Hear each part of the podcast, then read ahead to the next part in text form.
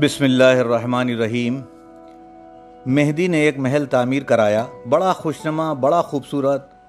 دیکھو تو جی چاہتا تھا، بس دیکھتے ہی رہو۔ جیسی اچھی عمارت تھی، ویسا ہی اچھا اندر کا ساز و سامان بھی تھا۔ خوبصورت بھی، قیمتی بھی، ایک سے ایک نادر چیز محل میں موجود تھی۔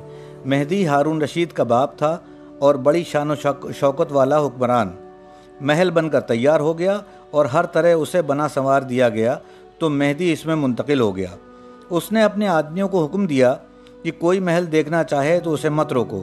گھما پھرا کے خوب اچھی طرح سے محل دکھاؤ۔ کسی کے پاس روپیہ پیسہ ہو یا اقتدار ہو، پھر اسے جی حضوریوں کی کمی نہیں رہتی۔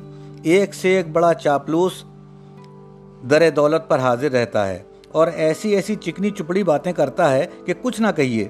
انہی میں سے ایک خوش آمدی نے ایک دن خلیفہ مہندی سے کہا کہ حضور سب کو محل دیکھنے کی اجازت نہ دی جائے۔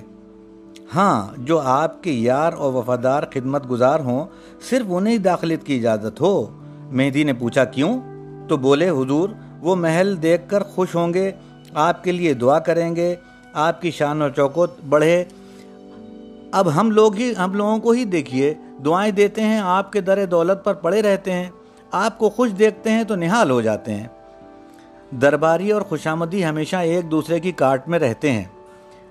ہم وقت انہیں یہ فکر رہتی ہے کہ کوئی دوسرا اظہار وفاداری میں ان سے بڑھ کر نہ ہو جائے۔ چنانچہ اس موقع پر بھی ایک اور چاپلوس نے کہا، دشمنوں اور جلنے والوں کو بھی محل دیکھنے کی اجازت ہونی چاہیے۔ مہدی نے پوچھا، بھلا وہ کیوں؟ اس نے کہا علی جا، محل دیکھ کر ان کے سینوں پر سانپ لوٹ جائیں گے۔ سرکار کی شان و شوکت دیکھ کر جو جلن انہیں ہوگی وہ دیکھنے کے قابل ہوگی۔ مہندی نے کہا، جو حکم ہم نے دیا تھا وہی ٹھیک ہے۔ اپنے پرائے دو دشمن سب کو محل دیکھنے کی اجازت ہوگی۔ اپنا ہوگا تو ہماری شان شوکت دیکھ کر خوش ہوگا۔ اس سے ہمیں بھی خوشی ہوگی۔ کون ہے جو اپنے دوستوں کو خوش نہیں دیکھنا چاہتا؟ رہ گئے ہمارے دشمن، تو انہیں بھی یہ محل دیکھنے دو۔ وہ ہماری آن بان دیکھ کر دل تنگ ہوں گے۔ کڑھیں گے، غصے اور حسد کی آگ میں جل، جلتے بلتے رہنے، رہیں گے، تو یہ ان کا اپنا فیل ہوگا۔ مجھ سے اسے کوئی مطلب نہیں۔ ان کے حسد سے البتہ ایک فائدہ پہنچے گا۔ پہنچ، ایک فائدہ پہنچنے کا امکان ہے کہ خوشامدیوں نے پوچھا، وہ کیا؟ مہندی نے کہا، وہ محل کے عیب نکالیں گے۔ ہمیں معلوم ہوگا تو ہم انہیں دور کرتے چلے جائیں گے۔ اس بات چیت کو کچھ بہت زیادہ دن نہیں گزرے تھے کہ ایک شخص محل دیکھنے آیا۔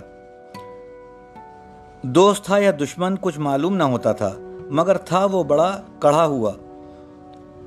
محل دیکھنے کے بعد اسے مہندی کے آگے پیش کیا گیا۔ مہندی نے پوچھا، کیسا ہے یہ محل؟ اس نے کہا، بہت اچھا ہے، مگر اس میں دو عیب ہیں۔